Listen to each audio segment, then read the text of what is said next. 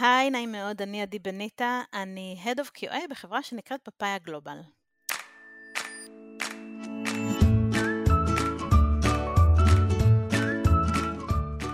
אני אביגיל לוין. ואני סימונה ולסקי. והיום אנחנו בפודקאסט מה בתפקיד, שהמטרה שלו היא להנגיש לציבור תפקידים לא טכנולוגיים בהייטק, ואיך נראים חיי היום-יום של העוסקים בהם. אז אה, היי עדי, תודה שאת איתנו, צהריים טובים. אה, בואי נתחיל אה, שתספרי לנו בקצרה מה עושה פאפאיה גלובל.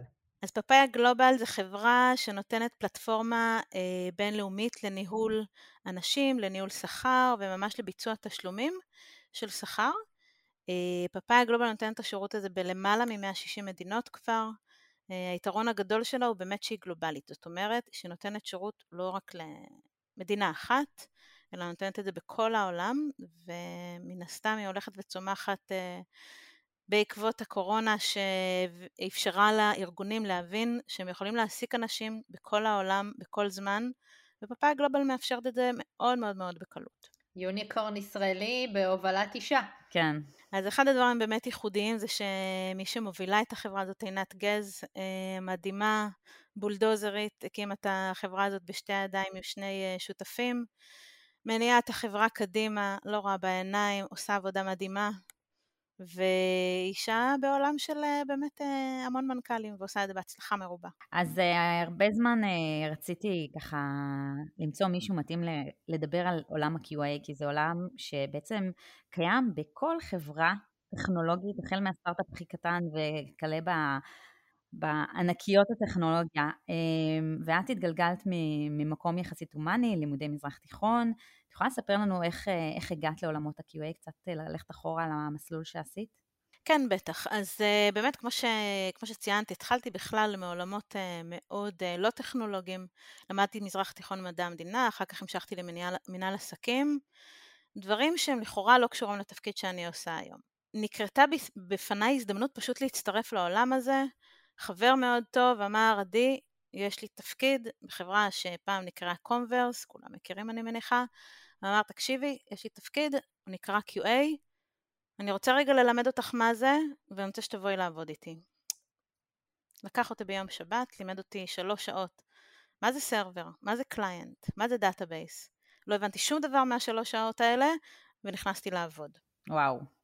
אנחנו מדברים על לפני כמה שנים? אה, כמעט 20 שנה. פשוט נכנסתי לחברה, אמ, הצניחו אותי לבדיקות של מה שהיה בעבר אה, מובייל, היו ממש אה, אולי שני, אפילו לא סמארטפונים, טלפונים רגילים, שהייתי צריכה לבדוק, שיחה בין שני אנשים שמתקיימת בטלפונים האלה. אז, אז שנייה, אז, אז QA זה בעצם quality insurance, בדיקת איכות של מוצר תוכנה או חומרה, ו... ועכשיו כאילו, תספרי לנו באמת מה, מה, זה, מה זה אומר בפועל. אז uh, בעצם quality assurance זה למעשה, אם אני מתרגמת את זה מאוד, בצורה מאוד פשוטה, זה אישור תוכנה. זאת אומרת, אנחנו מבקשים לוודא שהתוכנה תעבוד בסופו של דבר כמו שצריך כשהיא מגיעה לצרכנים שלה. זה מה שעושה QA, בסדר? quality assurance.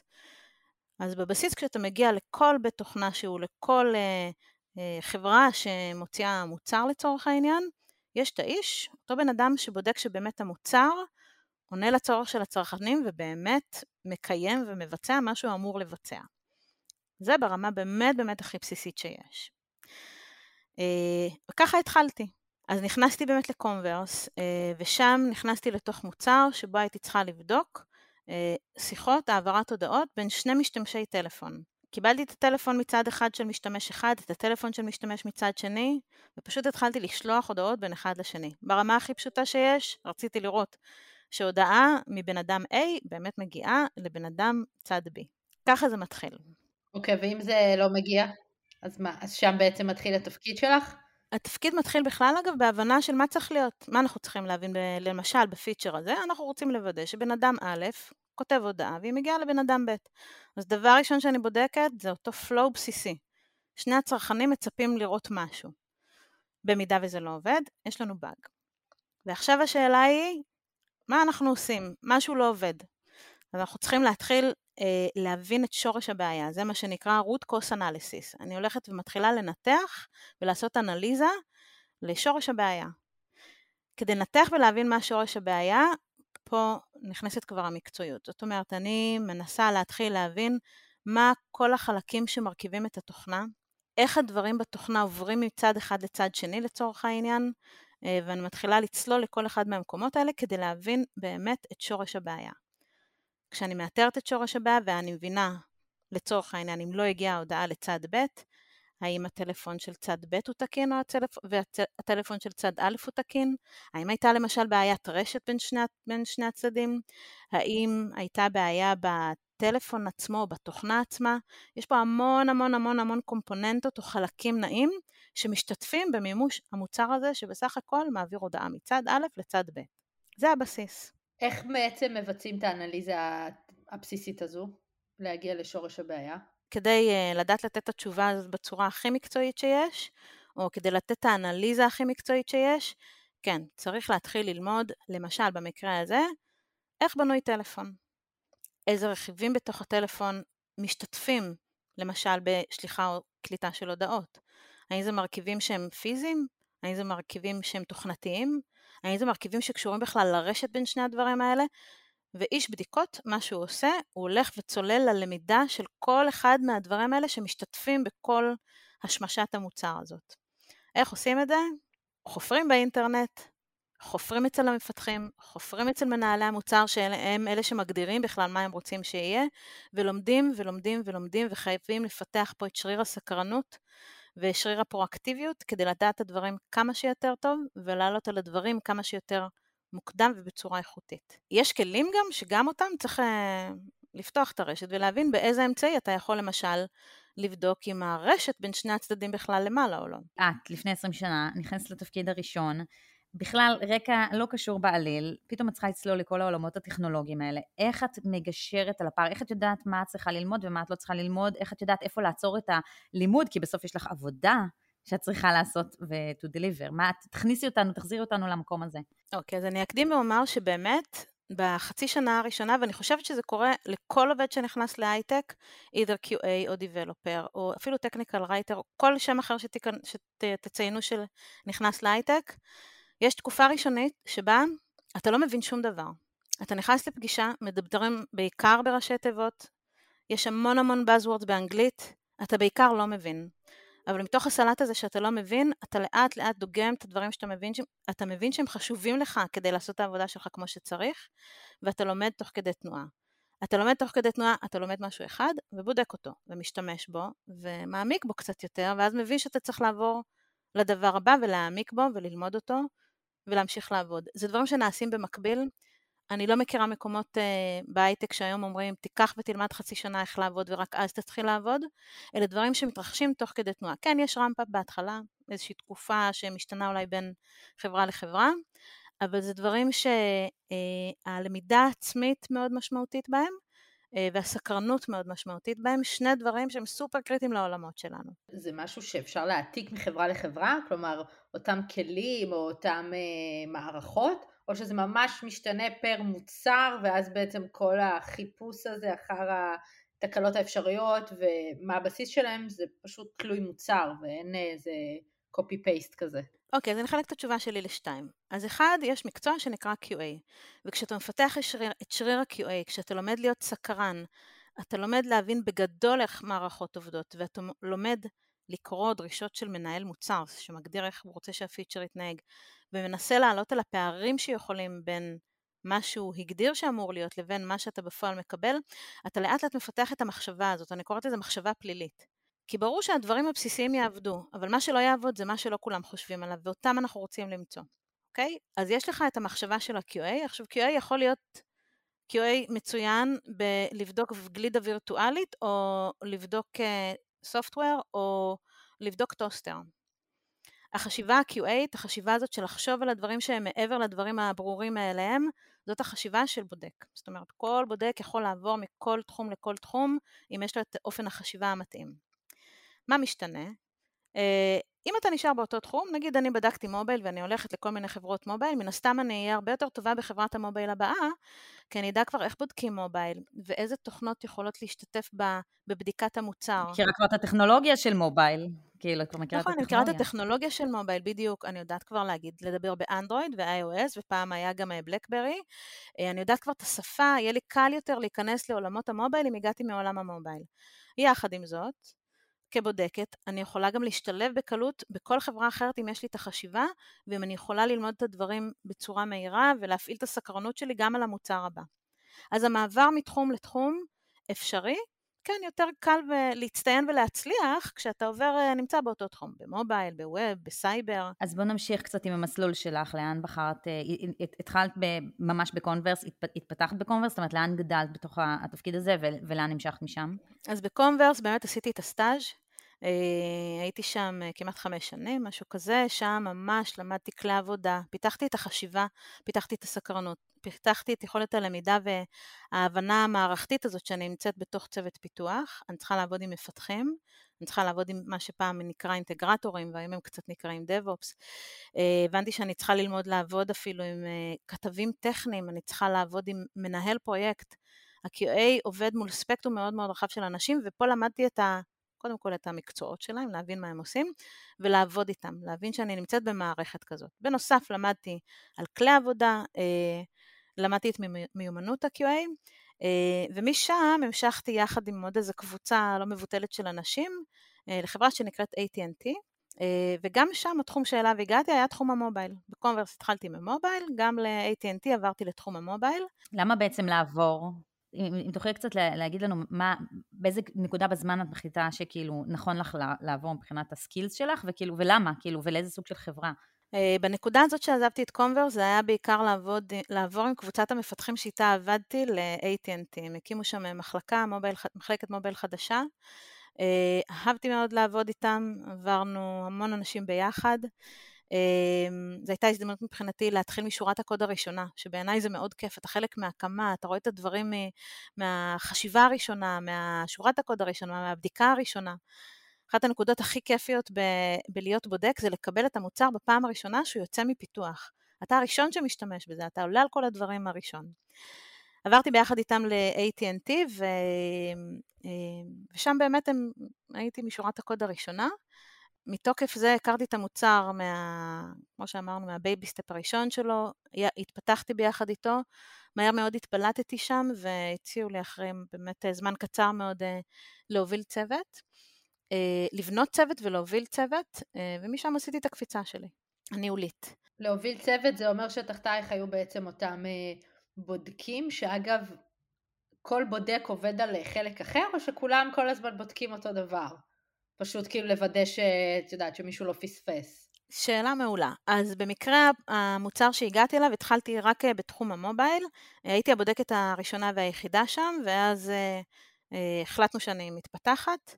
אה, גייסתי לצוות בדיקות המובייל אה, עוד שני אנשים, אה, אספתי, התרוממתי והייתי צריכה לעבוד חוץ מהמובייל עם עוד כמה צוותים, משם בצוותים האחרים היו בודקים אחרים, הובלתי גם אותם וזה היה מין לבדוק מוצר בסופו של דבר שחולש גם על מובייל, גם על ווב וגם הבקאנד שלו או החלקים שהם לא נגישים למשתמשים, אני לא רוצה להשתמש במונחים שלא יבינו, אז Backend זה למעשה כל החלק שמנהל את הלוגיקה מתח, מאחורי הקלעים.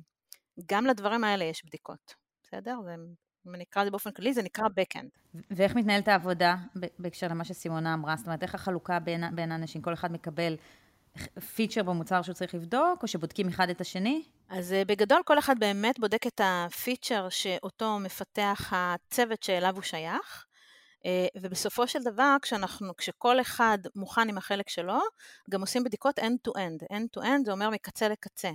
זאת אומרת, אנחנו רוצים לראות שאם אני, אה, אני אתן דוגמה כדי שזה יהיה מוחשי יותר, למשל, אם היום אני, אני אקח את זה, אני אדגים את זה על וואטסאפ לצורך העניין, כי זה באמת מוצר גם קצת דומה.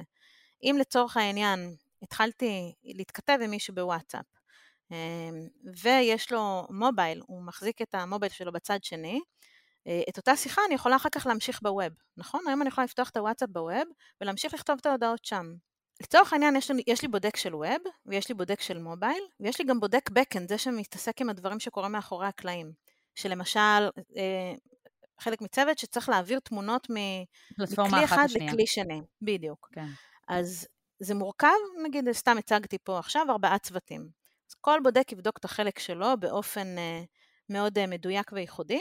בסוף אנחנו כולנו ניפגש ביחד ונבדוק את הדברים end-to-end. נבדוק ששלחתי תמונה ממובייל אחד, ושהיא הגיעה למובייל השני, ושהיא גם מופיעה בווב, ושאני יכולה להעביר את התמונה הזאת בכלל למשתמש אה, שלישי, שנמצא גם הוא במובייל ובווב, וגם להעביר את זה לקבוצה שהיא, שאני בכלל אדמין בקבוצה הזאת. אז המון המון המון סצנריו. מנסים את כל הסצנריו. כן. בדיוק, זה נקרא סצנריו, זה פלואו כזה, זאת אומרת משהו שמישהו מבצע, אה, ואנחנו רוצים לראות שהדברים האלה, אנחנו קוראים לזה שורקים, עובדים באמת end-to-end, יודעים לעבוד בכל אחד מהפלואים, בכל אחת מהערכות, ואנחנו יודעים לעבוד ביחד. איך אתם יודעים שכיסיתם את כל הסצנריוז ולא פספסתם משהו? אנחנו לא יודעים. אנחנו לא יודעים, זה האתגר בלהיות QA, לנסות לחשוב על כל מה שאתה חושב שהמשתמש יבצע, זה מטריצה כמעט אינסופית, זה פרמוטציות, זאת אומרת כל מיני שילובים של דברים שאתה יכול רק לנחש או להניח שיעשו, לפעמים ייווצר מצב שיש מקרה שלא חשבת עליו ואף אחד אחר בכלל לא חשב עליו, שחשוף למשתמש, והמשתמש עושה אותו, או שזה מצליח, כי במקרה המערכת תומכת בזה, או שזה לא מצליח, ואז זה נקרא באג production. כל ארגון מתייחס מאוד מאוד מאוד מאוד ברצינות לבאג שמגיע מהמשתמשים עצמם. זה נחשב, זה בדרך כלל משהו שעושים עליו איזה מין uh, lesson learn זה נקרא, זאת אומרת, uh, מנסים ללמוד מתקלה כזאת חמורה שקרתה ב production. בדרך כלל כשקורה כזה מצב, אם זה באמצע הלילה או ביום שישי בערב באמצע ארוחת ערב, יקום המפתח, יקום הבודק, המפתח יתקן מיד את הסיפור הזה, הבודק יבדוק את זה ישר וישלחו את זה לתיקון למה שנקרא ל production. מה זה, ואתם מקבלים נזיפה על דבר כזה? איך זה עובד? כאילו ישר רצים ל-QA ומה הלך פה? לא מדויק, בוא נגיד, תלוי בחברה, יש חברות שבאמת, אה, אם. אם יש משהו שהוא מאוד רגולטיבי שעומד מאחוריהם, למשל, אני חושבת שב... חברות תרופות אלה דברים שלא יכולים לקרות, בסדר? אתה לא יכול לטעות ב production בתרופות בתחום ה medical, יש שם רגולציות הרבה יותר מחמירות מאשר למשל חברת תוכנה, שאם באיזשהו מקרה קצה הודעה לא הגיעה ממשתמש א' למשתמש ב', כי היה שם איזשהו אירוע מאוד מאוד נקודתי, שלא הייתה רשת וגם המכשיר שלו ישן מדי וכל מיני מצבים שיכולים להביא למצב שבאמת אה, הודעה לא עוברת, זה לא קריטי, כמו מכונת לב ריאה שפתאום לא עובדת. בעצם ה-QA אתם עובדים כל הזמן, כלומר גם כש... כאילו לא עכשיו רק בזמן פיתוח מוצר כלשהו, אלא כל הזמן כש... שגם כשהמוצר עובד ובעצם uh, עושים כל הזמן בדיקות הולכות וחוזרות.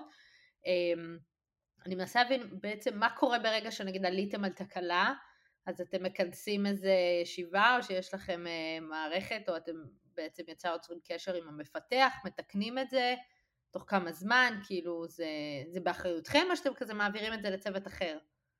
יש קודם כל, כמעט לכל חברה, הייתי רוצה להאמין שיש אה, קבוצת ספורט. קבוצת התמיכה היא זאת שמקבלת את הפניות מלקוחות. זאת אומרת, יש תקלה, בדרך כלל לקוח אה, פונה מיד לספורט ואומר, חברים, הדבר הזה לא עובד, טפלו בסיפור, בסדר? יש גם אמצעים אחרים של ניטור של ה production, זאת אומרת של המוצר בזמן עבודה שלו. אמ, יש אה, קבוצה שממש מנטרת את מה שקורה ב production ומנסה לעלות על דברים שלא עובדים לפני לקוחות. בסדר? זה מקצוע מסוג אחר. אלה שני ערוצים שמגיעים בחזרה אה, עם תקלות לפיתוח. מי שמגלגל את זה בדרך כלל זה באמת החבר'ה שמתפעלים את ה production, או לחילופין הספורט. ואז אם זה משהו קריטי, ספורט דואג להגיע, ל... אם צריך למנכ"ל, כדי להגיד לו, הודעה לא עוברת מאחד לשני אצל כל הלקוחות. בסדר? אם אני ממשיכה עם, ה, עם הדוגמה של וואטסאפ, בסדר? במקרה כזה זה טלפונים ישירים, לא מחכים לשום דבר, בסדר? אה, זה תלוי בחומרת הסיפור. אם זה משהו שהוא משהו שאפשר לחיות איתו, תקלה שאפשר לחיות איתה, יש כל מיני ערוצים, ש... מערכות שמנהלות אה, באגים שמגיעים מלקוחות, אמ, שבסופו של דבר מגיעה ל-R&D, ושם איש הפיתוח יחד עם איש ה-QA, או מנהל הפיתוח יחד עם מנהלת ה-QA, מחליטים אם אנחנו עכשיו מתקנים את זה, או אם זה משהו שיכול לחכות, או אם אנחנו נותנים workaround, workaround זה מעקף לבעיה, זאת אומרת אנחנו אומרים ללקוח לצורך העניין, אוקיי, יש לך בעיה, תעשה רפרש תמיד בבעיה הזאת עד שאנחנו מציעים תיקון, בסדר? אם זה משהו שהלקוח יכול לחיות איתו, אז ה-QA וה-R&D מדברים ביניהם ואומרים, אוקיי, ניתן את ה-workaround וכרגע אנחנו מכניסים את זה לפיתוח לתיקון. אז אתם עובדים uh, צמוד גם לסופורט בעצם, אבל uh, המטרה של ה-QA היא בעצם שלא להגיע לתקלות שקורות אצל הלקוח, אלא כאילו לבדוק אותם לפני שזה מגיע ללקוח. נכון. מה ההבדל בין QA ידני לאוטומטי? אוי, שאלה מצוינת. אוקיי, בטח יש הבדל, הם אה, נשענים אחד על השני. אני אתן רק רגע רקע על התהליך, כדי שאפשר יהיה לחבר את זה למה איש אוטומציה עושה אז. בגדול, אם יש פיצ'ר חדש, יש תפקיד שנקרא מנהל מוצר, הוא מגדיר מה הוא רוצה שהמוצר יעשה, והוא נותן את זה באיזה סוג של אה, מסמך, כדי שלכולם יהיה one point of truth זה נקרא, זאת אומרת, מקום אחד שאליו כולם הולכים, קוראים ומבינים המפתחים מה הם צריכים לפתח, והבודקים מה הם צריכים לבדוק, בסדר? אז בזמן שהמפתח מפתח את הפיצ'ר הזה, הבודק קורא את ה-requirement האלה, את התיאור הפיצ'ר, ומתוך זה הוא מוציא כל מיני מקרים שהוא חושב שיקרו, זה הסצנריואים האלה שדיברנו עליהם קודם. הוא מתעד אותם, וגם כשהוא מקבל את התוכנה לידיו הוא גם אה, בפועל ממש מריץ את הסצנריו. לוחץ על הכפתור של אה, אני רוצה לכתוב הודעה, שולח את ההודעה, רואה שבאמת המסך, לצורך העניין נגיד מקבל אה, אה, גייג' של שליחת הודעה וכולי, אה, רואה שזה מגיע לצד שני וכולי.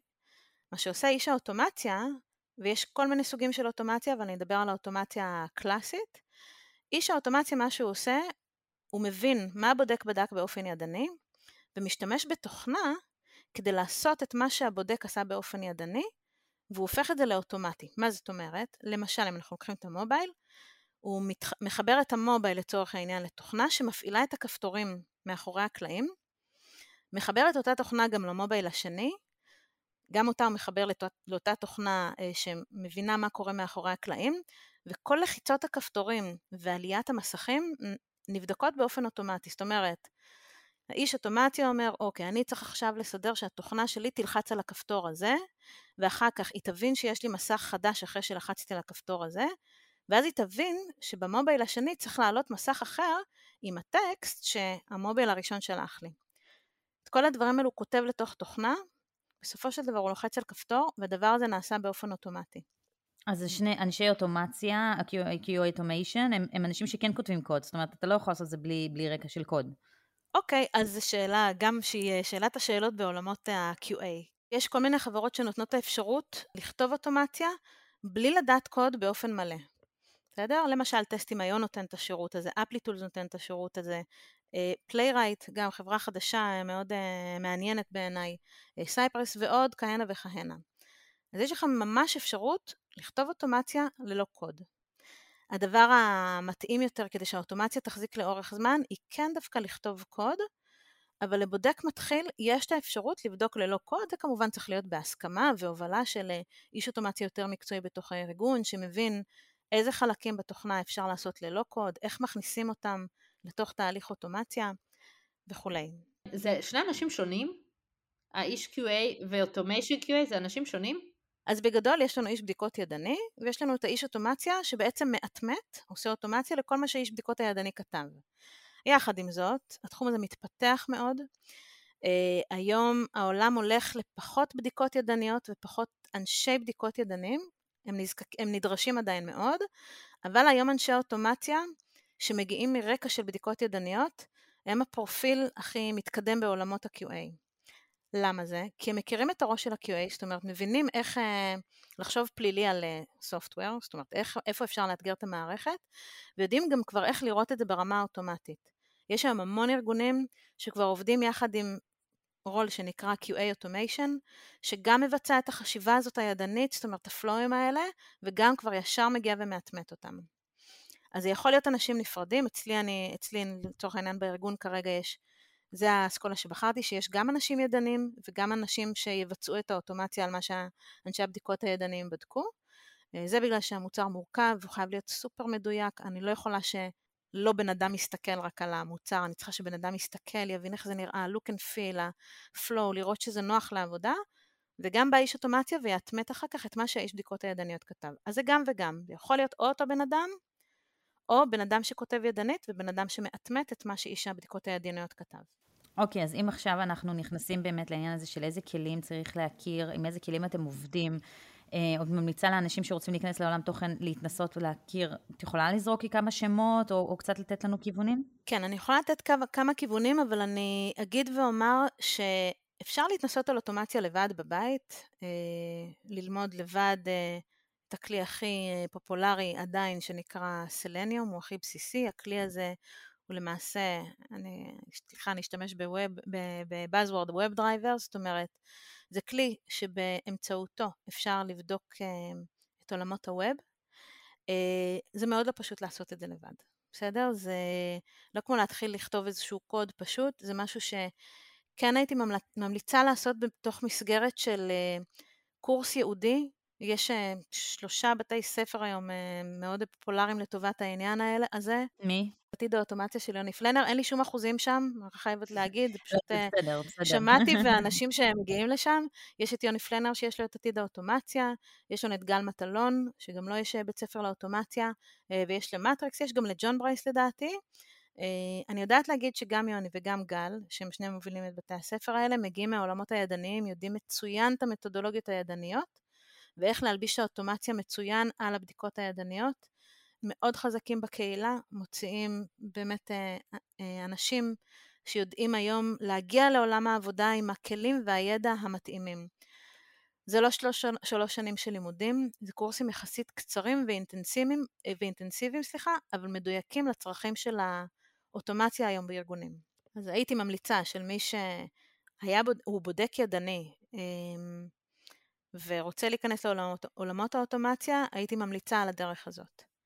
מאוד קשה לעשות את זה לבד. זה פתאום ללמוד קוד לבד וללמוד, וללמוד אוטומציה לבד, מאתגר. אני לא אומרת אי אפשר, אני אומרת מאתגר. את הזכרת כמה בתי ספר וכמה קורסים ו- וזה מעולה. יש אפשרות להיכנס לעולם הזה גם היום, לא לפני 20 שנה, אלא היום, גם בלי איזשהו קורס? יש הזדמנויות כאלה? אני חושבת שיש הזדמנויות כאלה.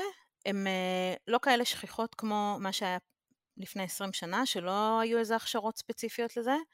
הדרך להיכנס כמו כל משרה היום אגב, בצורה הכי טובה זה חבר מביא חבר, חבר, סליחה. אמ, חבר מביא חבר זה הדרך הבדוקה מבחינה HRית וגם מבחינת מחויבות שלך, זאת אומרת, אתה תביא מישהו שאתה יודע שהוא איש עבודה ויוכל להשתלב במקום העבודה שלך, זאת הדרך, ה... או בוא נגיד הקריטריון הראשון. הקריטריון השני, הייתי מחפשת אה, קודם כל משרות שלא דורשות אה, ניסיון קודם, הן לא דורשות רקע אה, לצורך העניין אנחנו מדברים על עולמות ה-QA שלא דורשות רקע ב-QA, אבל הייתי הולכת לתחום שמעניין את מי שמחפש עבודה. אם אתה מאוד מאוד מאוד אוהב להתעסק בנדל"ן, אז תחפש חברות שמתעסקות בתוכנות בתחום הנדל"ן. כנראה שאתה מגיע עם רקע של נדל"ן כי התעסקת בתיווך דירות, כי עסקת בשיפוץ, סתם אני זורקת רעיונות, אבל תלך לחברות שהתחום העניין העיקרי שלהם הוא נדל"ן או שיפוצים או דברים דומים, ותראה, הם מחפשים שם בודקים.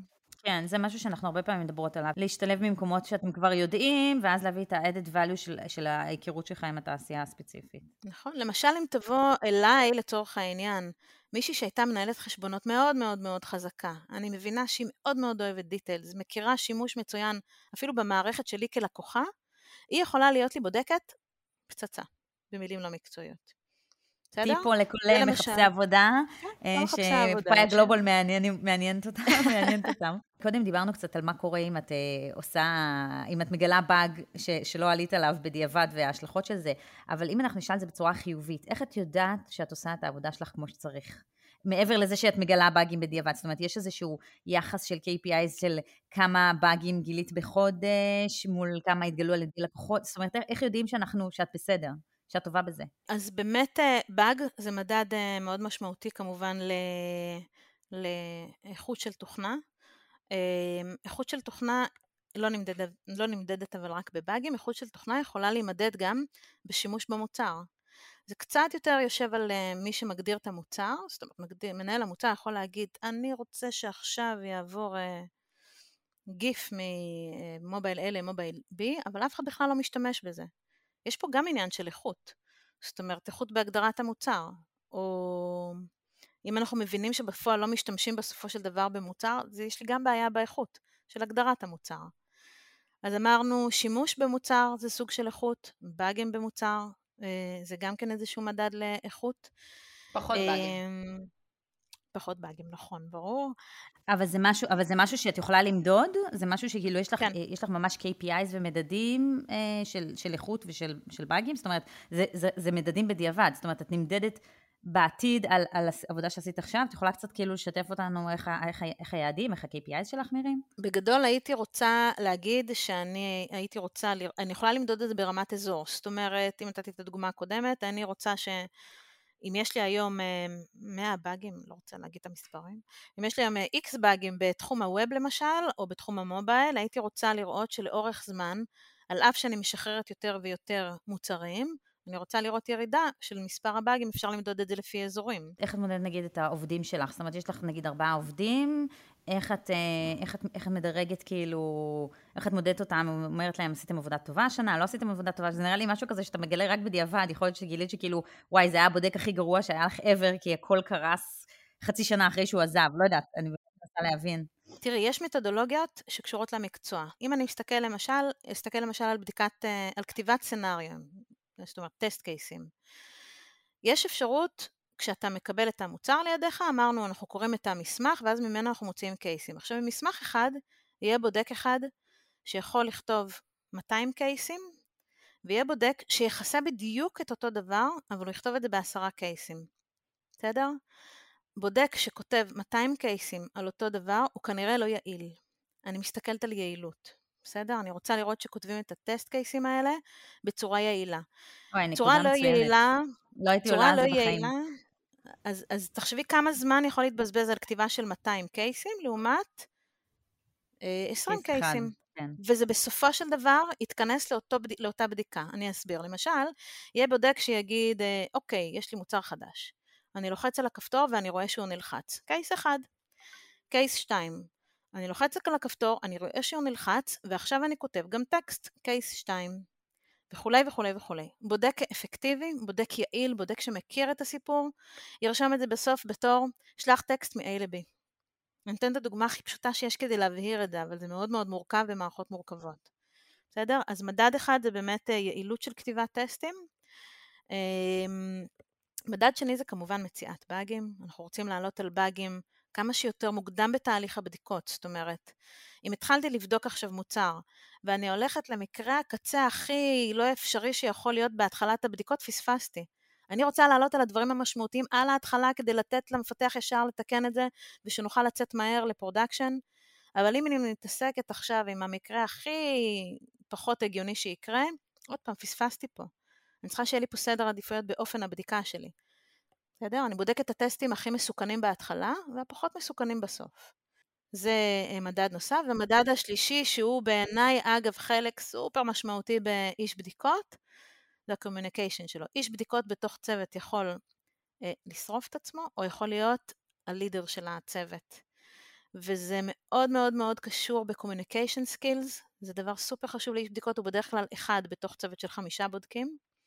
הוא צריך להיות עם המיומנות הקומוניקטיבית, לדעת להגיד למפתח, הרגע הוא קיבל תוכנה שלא עובדת, הוא צריך לדעת לגשת למפתח ולא להגיד לו, תוכנה שלך על הפנים היא לא עובדת, אלא לבוא אליו במיומנות המתאימה והמקצועית והמקצוענית ולהגיד לו מה לא עובד, לבוא אליו עם ניתוח נכון של הבעיה ולא להלהיט את השטח, כי זה הכי קל. זאת אומרת, יש פה עדינות ורגישות ו- ו- ויחסי אנוש גם נכנס לכל הסיפור הזה. וזה צריך להישמר עם מקצועיות ומקצוענות, הדבר הזה. וזה אחד הדברים שאני מסתכלת עליהם המון המון המון ברעיונות. מה ה-communication skill, אם אני רואה שכשאני לוחצת אותו לפינה ואני עושה את זה ברעיונות, הוא יודע לעמוד בזה בצורה מתאימה. והוא לא נלחץ והוא לא מתפוצץ מזה.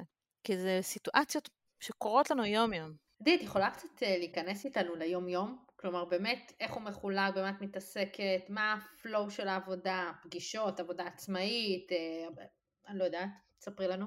אז היום יום של, של איש בדיקות בתוך צוות אה, מורכב בעצם מתהליך הפיתוח, הוא מושפע מתהליך הפיתוח.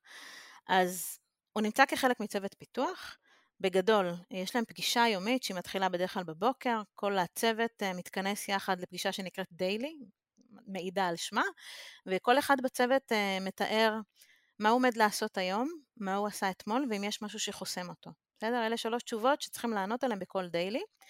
Uh, ואז נכנסים לעבודה. הבודק בדרך כלל מה שהוא יעשה. או אם הוא בשלב של התחלת המוצר, הוא יתחיל לכתוב את הקייסים שאותם הוא עומד לבדוק, בסדר? הוא יכין אותם כאיזשהו פלן כזה כללי. אמ, במהלך היום או ביום אחרי זה, מה שהוא יעשה, הוא יציג את סט הבדיקות שהוא עומד לבדוק למנהל המוצר ומנהל הפיתוח של הצוות שלו. כי הם צריכים להבין מה הוא הבין מהמוצר ומה הוא הולך לבדוק. זאת פגישת קסם אני קוראת לה, היא נקראת טסט פלן ריוויו.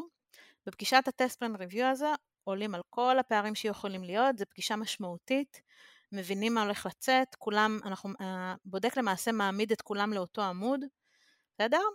אה, אחרי הפגישה הזאת, מה שקורה, הבודק למעשה ממתין, הוא בדרך כלל לא ממתין כי זה מאוד מאוד מהיר, מחכה לתוכנה שתגיע לו לבדיקות, כשהתוכנה מגיעה לבדיקות, פותח אותה ותכלס מתחיל לבדוק אותה.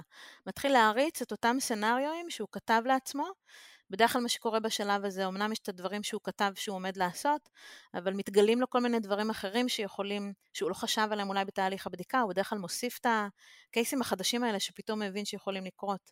הוא מוסיף אותם לאותה תוכנית בדיקות. בדרך כלל הוא מוצא באגים, הוא מתעד את הבאגים האלה במערכת לתיעוד באגים, הוא ממש כותב בבאג את התהליך שקרה שהביא לבאג הזה, לנקודה שבה המוצר לא מתנהג כמו שצריך.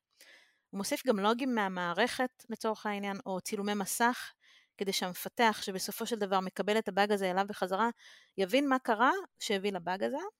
האיש בדיקות מקבל בחזרה את המוצר עם התיקון של הבאג שהוא מצא, עושה וריפיקציה, זאת אומרת וידוא לתיקון הבאג הזה, אמ, ואחר כך הוא עושה עוד איזה סט של אה, טסטים לפני שמוציאים את המוצר למשתמשים.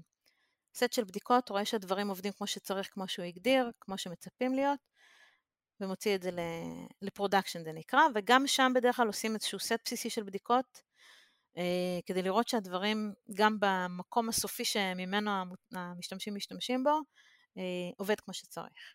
וואי, ממש אני מרגישה שהבנתי איך אה, ה flow של בן אדם בתפקיד עובד, זה מדהים. נראה לי את עד היום זה הסברת הכי טוב מכולם. אה, את הגעת בכלל מעולמות של, אה, עוד פעם, למדת מזרח תיכון, בכלל לא היית בכיוון.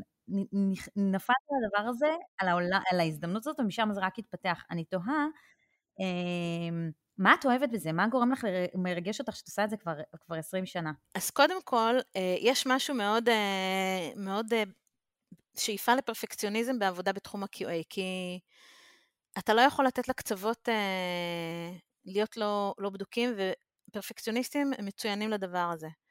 וכל פעם מחדש להגיע למצב שאתה או מנהל את הסיפור הזה וגורם לאנשים אחרים להגיע לכל הקצוות ולהביא את המוצר כמה שיותר שלם ל production, זה, ה... זה הגג שלי. אני אוהבת להוביל את כל הסיפור הזה, לראות שהדברים האלה באמת מתקדמים ומתרחשים כמו שצריך, עד שאנחנו מביאים את זה בצורה מושלמת עד כמה שניתן אה, ל production. הפואנטה שלי היא באמת להביא את הדברים עד כמה שיותר מושלמים, אבל למעשה הוא מגיע למצב שהוא מצביע על כל מה שלא עובד. בסוף מי שמחליט אם הדברים יוצאים או לא זה מנהל מוצר, הוא יכול להגיד אוקיי אני בסדר עם זה ש-80% עובד, אני מבין שה-20% האלה לא תקין, אני יוצא עם זה ככה ואנחנו נתקן את ה-20% האלה אחר כך. תגידי, ומה את לא אוהבת? או מה האתגרים או החסרונות אה, בתפקיד כזה שאת יכולה להגיד מ- לאורך זמן שאת עושה אותו כבר? אז האתגרים, או נגיד הדברים המבאסים בסופו של דבר, זה באמת כשמגיע לך באג מ production. כשאתה מגיע לך באג מ production, תכל'ס זה מבאס, כי לא עלית על זה קודם. כנראה שהיית יכול לעלות על זה קודם, ולא הצלחת לחשוב על הדבר הזה קודם. אז זה מקום מדהים ללמידה, כי בסוף אתה לומד איך משתמשים במוצר שלא חשבת עליו, אבל תכלס כשמגיע באג מ production, זה הנקודה המבאסת ביום. יש עוד כל מיני דברים שקשורים ב, בתהליכים שלא עובדים כמו שצריך, שהיית רוצה שיקרו ולא בהכרח תלויים בך, אמ, ואתה מנסה להשפיע עליהם, יש פעמים שאתה מצליח להשפיע ויש פעמים שפחות.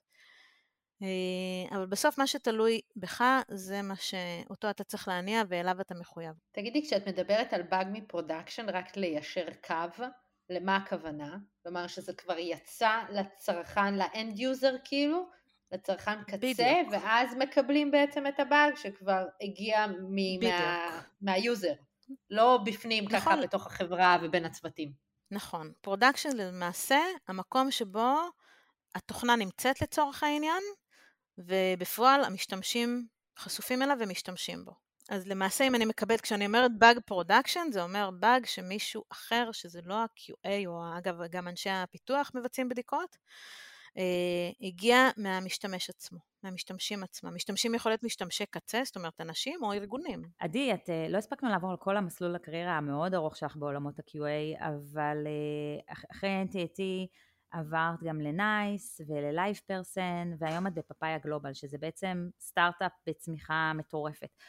מה ההבדל בין לעבוד בין קורפורטים גדולים לבין לעבוד בסטארט-אפ? אוקיי, okay, אז באמת, אם מנסים את המטרה של סטארט-אפ, סטארט-אפ צריך לשחרר דברים מהר מאוד אה, כדי לתת מענה טוב למשקיעים ולביזנס. אה, תפקידי כמנהלת QA היא לאפשר את הדבר הזה פשוט בצורה איכותית, איכותית יותר. זאת אומרת, התפקיד שלי, איך שאני רואה אותו היום, הוא לאפשר את היציאה המהירה הזאת. זאת אומרת, כן לשחרר את הדברים מהר, אבל לדעת לשמור על הדברים איכותיים בשלבים מאוד מאוד מוקדמים כבר, אה, ולהצביע על הסיכונים שיש. בסופו של דבר, הסיכונים בסטארט-אפ הם כנראה יותר גדולים. התפקיד שלי אבל הוא להצביע עליהם, כשלפעמים ההחלטה תהיה שלמרות הסיכונים שהצבעתי עליהם, יוצאים כי כרגע הביזנס הרבה יותר משמעותי. בקורפורטים, אה, בדרך כלל היד על ההדק תהיה הרבה יותר אה, קשוחה וחזקה, בדרך כלל זה כבר מקום יציב יותר, במקומות שהייתי בקורפורט, היד, אה, בוא נגיד, החסימה הייתה הרבה יותר משמעותית, אה, פחות אפשרתי לדברים לצאת, לצאת אה, עם ריסק נמוך יותר, סליחה, פחות אפשרתי לצאת עם ריסק, ריסק גבוה כן. יותר, זה כבר הרבה יותר לקוחות, המשמעות היא הרבה יותר גבוהה. צריך להתאים את ה-quality למצב, זאת אומרת, איך משחררים דברים למצב. כן, זה כאילו אם אני 100%, 100%, 100%, הכל תפור, הכל אה, פיקס 100%, או סטארט-אפ שצריך ממש לרוץ מהר ולהוציא, וגם אם יהיה איזשהו באג שיתגלה בדיעבד, הוא מוכן לקחת את הסיכון הזה כדי להיות מסוגל אה, לרוץ מהר, שזה מאוד מסתדר עם, עם סטארט-אפ מול corporate. מעניין. נכון, והתפקיד שלי הוא להתחיל להביא את אותה ריצה מהירה תוך כדי אה, בדיקות, באמת למצב הרבה יותר יציב. זאת אומרת שאנחנו נוכל לצאת, לצאת עם בדיקות 100% ממה שרצינו לצאת, uh, בצורה איכותית יותר, וזה תהליך, זה לא קסם. זה הדבר שאני עובדת עליו היום, להכניס תהליכי עבודה, להכניס את זה שיהיה לרוטינה, שיהיה מהיר ויהיה איכותי. את חושבת שה-QA זה בעצם תפקיד שיכול לעבוד כמו תפקיד אה, מעבר כזה למקצועות אחרים? ואם כן, אז לאיזה משמעית. תפקידים למשל? כלומר, מישהו שכן לא רוצה לגדול בעולמות ה-QA, אלא לעבור נגיד לעולמות אחרים, אמ, איך את רואה את זה, לאיזה מקצועות זה כן יכול להיות גשר? מ-QA אתה יכול להיות הכל. אתה יכול להיות לעבור לספורט אם אתה אוהב להתעסק במתן שירות לאנשים. אתה יכול לעבור להיות מנהל מוצר. QA ומנהל מוצר הם חברים מאוד מאוד טובים. כי ה-QA בסופו של דבר צריך להכיר את המוצר כמעט אפילו יותר טוב ממנהל המוצר. הוא מבין איך המשתמש משתמש, הוא ידע לאפיין אולי אפילו מה, יותר, מה המשתמש ירצה לראות. יש המון מעברים מאוד מאוד אה, אה, רבים בין אה, QA למנהל מוצר. איש QA, QA יכול להפוך להיות למשל איש UI ו-UX. תחום מהמם זה תחום שבו ה-issue אה, X, מה שהוא עושה, הוא אומר, אוקיי, איך אני עכשיו לוקח את המוצר הזה והופך אותו למצב שקל למשתמש להשתמש בו. זה ממש תחום אפילו פסיכולוגי. זאת אומרת, אה, המשתמש אה, לוחץ על הכפתור הזה ואז מופיע העמוד הבא, ובעמוד הבא המשתמש צריך להבין מה הוא אמור לעשות. issue X חושב על הפסיכולוגיה שמאחורי המשתמש, ומגדיר את הפלואו הכי נוח למשתמש להגיע לאן שצריך להגיע.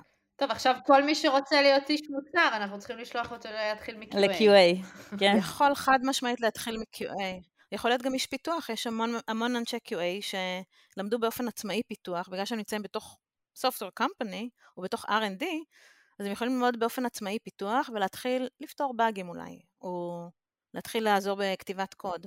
מעבר לאוטומציה, מאיש בדיקות ידני לעבור להיות איש אוטומציה ואחר כך להיות איש פיתוח. גם מעבר מאוד, אה, מאוד שכיח בתחום שלנו. קיצר, המון, אה, המון הזדמנויות. אותי מעניין בתור מישהי שעברה בכל כך הרבה חברות אה, כאלה מוצלחות ומעניינות, ובכל אחת מהן עשתה כמה שנים טובות. מתי את ממליצה לעבור לחברה הבאה? מתי את אומרת, מיציתי פה, אני רוצה לנסות מוצר חדש? אני חושבת שכדי לדעת מוצר טוב, וכדי להיות אפקטיבי ולהרגיש באמת, באמת את מה שאתה עושה, פחות משנה אתה לא תצליח. אתה לא תצליח להכיר מוצר. זאת אומרת, ואני אפילו אגזים, אני לא אגזים, אני אשקף, שאם אני רואה בקורות חיים, אה, למשל מישהו שעבר באופן תדיר מחברה לחברה, הוא לא יכול להיות לי טוב. אם אני רואה קפיצות של כל שנה בן אדם קופץ, אני לא רוצה להשקיע בו. הדבר הנכון הוא ללמוד היטב חברה ומוצר, להתמקצע באופן הבדיקות, בכלי העבודה. אמ, זה הדבר הנכון לעשות. אה, לא הייתי אומרת פחות משלוש שנים, אבל דור הוואי כנראה פה יגיד לי, אה, את חולמת. אם הכנסת אותנו באמת להיותך מנהלת, ואת רואה קורות חיים, ואת, ואת מראיינת אנשים, איזה, איך, מה את שואלת בראיון כדי לזהות את התכונות האלה שדיברת עליהן, קצת המוח הקרימינלי הזה? בקצרה, ממש שאלה או שתיים, שייתנו ככה מושג לאנשים שחושבים ללכת אה, להתראיין לתחום. אה, בן אדם שמגיע בלי ניסיון, הייתי שואלת אותו על מוצר שכולנו מכירים. נגיד וואטסאפ, בסדר? כולם מכירים וואטסאפ. מה שהייתי שואלת אותו זה איך היית, איך היית בודק כזה דבר, דבר, או אם היית מקבל את הדבר הזה והיית צריך לנסות לעלות על דברים שלא עובדים פה, איך היית ניגש לזה? מתוך התשובות שלו מאוד מאוד קל להבין כמה קרימינלי הוא חושב, כמה מקיף הוא חושב, כמה עמוק הוא חושב, אה, או כמה לא. ואם הוא עונה לי את הדברים הטריוויאליים, טוב, אני עושה לוגין, ואז אני שולח אה, טקסט, ואז אני מקבל אותו, אז זה מבחינתי הברור מאליו. אבל אני ארצה לראות דברים שהם הרבה מעבר לזה. למשל, ניתקתי את הרשת. למשל, שמתי על איירפליין מוד. סתם כדוגמה. הייתי רוצה לראות uh, מה קורה כשהוא לוחץ back באמצע שאני מקבלת הודעה. דברים שהם קצת יותר uh, מתוחכמים. בסדר? עכשיו אני לא אשאל את השאלה הזאת ברעיונות, כי כולם ישמעו אותה. כן, אבל נתת לנו את הכיוון. אבל אתה מבין עד כמה בן כן, אדם, כן. אבל אני מבינה עד כמה בן אדם לא נשאר בקופסה, אלא חושב לי מחוץ לקופסה, מנסה להבין את העומק ואת המעבר. קצת על רמות שכר בתפקיד התחלתי של QA, ולנסות להבין האם מדובר על אה, רמות שכר גם שמשיקות בעצם לעולם הניהול המוצר, פיתוח, כי אמרת שזה חלק מהפיתוח, או דווקא לא. כלומר, גם מבחינת הבנצ'מארק. אוקיי, okay, אז המערכת שלנו מאוד מאוד מורכבת, היא דורשת uh, ידע וניסיון, זה לא משהו שאני יכולה לזרוק uh, מישהו חסר ניסיון ולהתחיל לעבוד על זה. Uh, אני יודעת להגיד שהיום בשוק ג'וניור יכול uh, כנראה להתחיל סביב 12-13, עד אולי 15, תלוי אולי הוא מתמחה באיזה משהו שמאוד מאוד נחוץ לארגון, כי הוא בא עם רקע טוב. Uh, אבל uh, כל ג'וניור שנכנס לתעשייה, הייתי ממליצה לו לא להתעסק בשלבים הראשונים עם שכר, אלא פשוט להתמקצע, להיות טוב במה שהוא עושה, להיות סקרן, אה, להעמיק אה, ולמצוא את ההזדמנות המתאימה לו, את התפקיד המתאים לו, ואולי דרך הכניסה היא באמת QA. אנחנו מתקרבות לסיום ורצינו לשאול ככה אולי דווקא משהו אישי עלייך, אם היית משנה משהו במסלול קריירה שלך. אני חושבת שלא הייתי משנה כלום. אמ, אני באמת אה, באתי עם אמביציה, אני אדם שכן שואף כל הזמן להשתפר, לשפר ולהתקדם. אה, אני רוצה אבל לשים פה סייד נוט שהוא מאוד מאוד מאוד חשוב, וזה דווקא לאימהות ולאבות המעורבים שבינינו. אה, את כל התהליך הזה שעשיתי, של להיכנס לעולמות ה-QA ולהתפתח בו בתוך חברות הייטק עם הלחץ והדינמיקה, עשיתי וזה תוך כדי העובדה שיש לי חמישה ילדים. אני רוצה כן לתת פה השראה למי שחושש או חוששת מזה. זה לא צריך להפריע, זה לא צריך להיות משהו שעומד ביניכם לבין התפתחות קריירה. זה לא, לא משהו שצריך בכלל לשים על השולחן כ... כן, אני רוצה לעבוד, אבל יש לי שלושה או ארבעה או חמישה ילדים. העולמות שלנו, לשמחתי, הם גמישים. אני אומרת את זה ורואה תוך כדי את אביגיל עם הבת שלה על הידיים. אה, זה אפשרי, זה שכיח. אה, צריך לדעת לאזן את היום. יש פעמים שכן, אתה צריך להיות עם הילדים שלך, ואתה צריך לדעת להגיד, אוקיי, אני צריך לעצור רק רגע, כי יש לי שלוש שעות שאני צריך להיות עם הילד, והוא צריך רופא והוא צריך אותי. אה, אבל צריך לדעת לתת את הגמישות הזאת, לא להפריע לעצמך בראש בסופו של דבר, כי זה הרבה בראש, אה, ולדעת לתת את האיזון הזה. והנה אני, Head of QA בפאפאיה גלובל עם חמישה ילדים. מדהים. הגענו לשלב השאלה המהירה. אז אני שואלת שאלה מהירה ותעני תשובה קצרה ומהירה. התפקיד הוא יותר אנליטי או יותר הומני? גם וגם, חד משמעית. לחץ מתמיד או Work-Life Balance? לחץ מתמיד, ה-Work-Life Balance תלוי אך ורק בי. צוותי או סוליסטי? וואי, גם וגם. אה, ושאלה אחרונה, ספר, פודקאסט, קהילה, קורס, מעבר למה שאמרת, שאת ממליצה לאנשים שרוצים להיכנס לעולמות תוכן האלה, איפה, איפה להרחיב אחרי שהם יקשיבו לפודקאסט? ברור שכמובן להקשיב לפודקאסט שלכם. יש פודקאסט של מאנדיי שנקרא סטארט-אפ פור סטארט-אפס, נהדר, מתאר את כל, תהליך, כל מיני תהליכים שקורים בהתפתחות חברה. אני באופן אישי אוהבת מאוד להאזין גם בזמן שעבדתם, פודקאסט שמכניס לעולמות הטכנולוגיה בצורה אנליטית ומאוד מאוד uh, יסודית ועדכנית. Uh, אני שומעת גם את לחשוב חיובי, אבל זה לא קשור לחושביב טוב, אבל זה לא קשור לעולמות שעליהם אנחנו מדברים.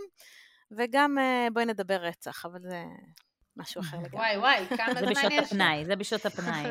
אז זה בשש בבוקר כשאני הולכת ברגל וצריכה לנקות את הראש, זה מה שאני עושה. מאזינה לפודקאסטים, חושבת על התחלת היום והמשכו, ומתחילת היום. נשמע שאת אה, בן אדם סופר חיובי ותקתקן, ובכלל... אה, אין ברירה, אין ברירה. חמישה ילדים ועבודה, אתה חייב לעבוד עם אקסל בראש, סדר עדיפויות ואקסל. כל הכבוד. יופי, אז אה, אנחנו ממש רוצות להודות לך על הזמן שלך, הסברת פה את הדברים בצורה שאני כבר מרגישה שמחר אני יכולה ללכת לעשות QA. אנחנו מזמינים אתכם להמליץ לנו על מרואיינים נוספים, להצטרף לקהילה שלנו בפייסבוק, מה בתפקיד. ולהמשיך לעקוב אחרינו ולספר על, ה, על הפודקאסט לחברים שלכם שמחפשים עבודה בהייטק. תודה רבה. תודה רבה לכם, בנות, על ההזדמנות.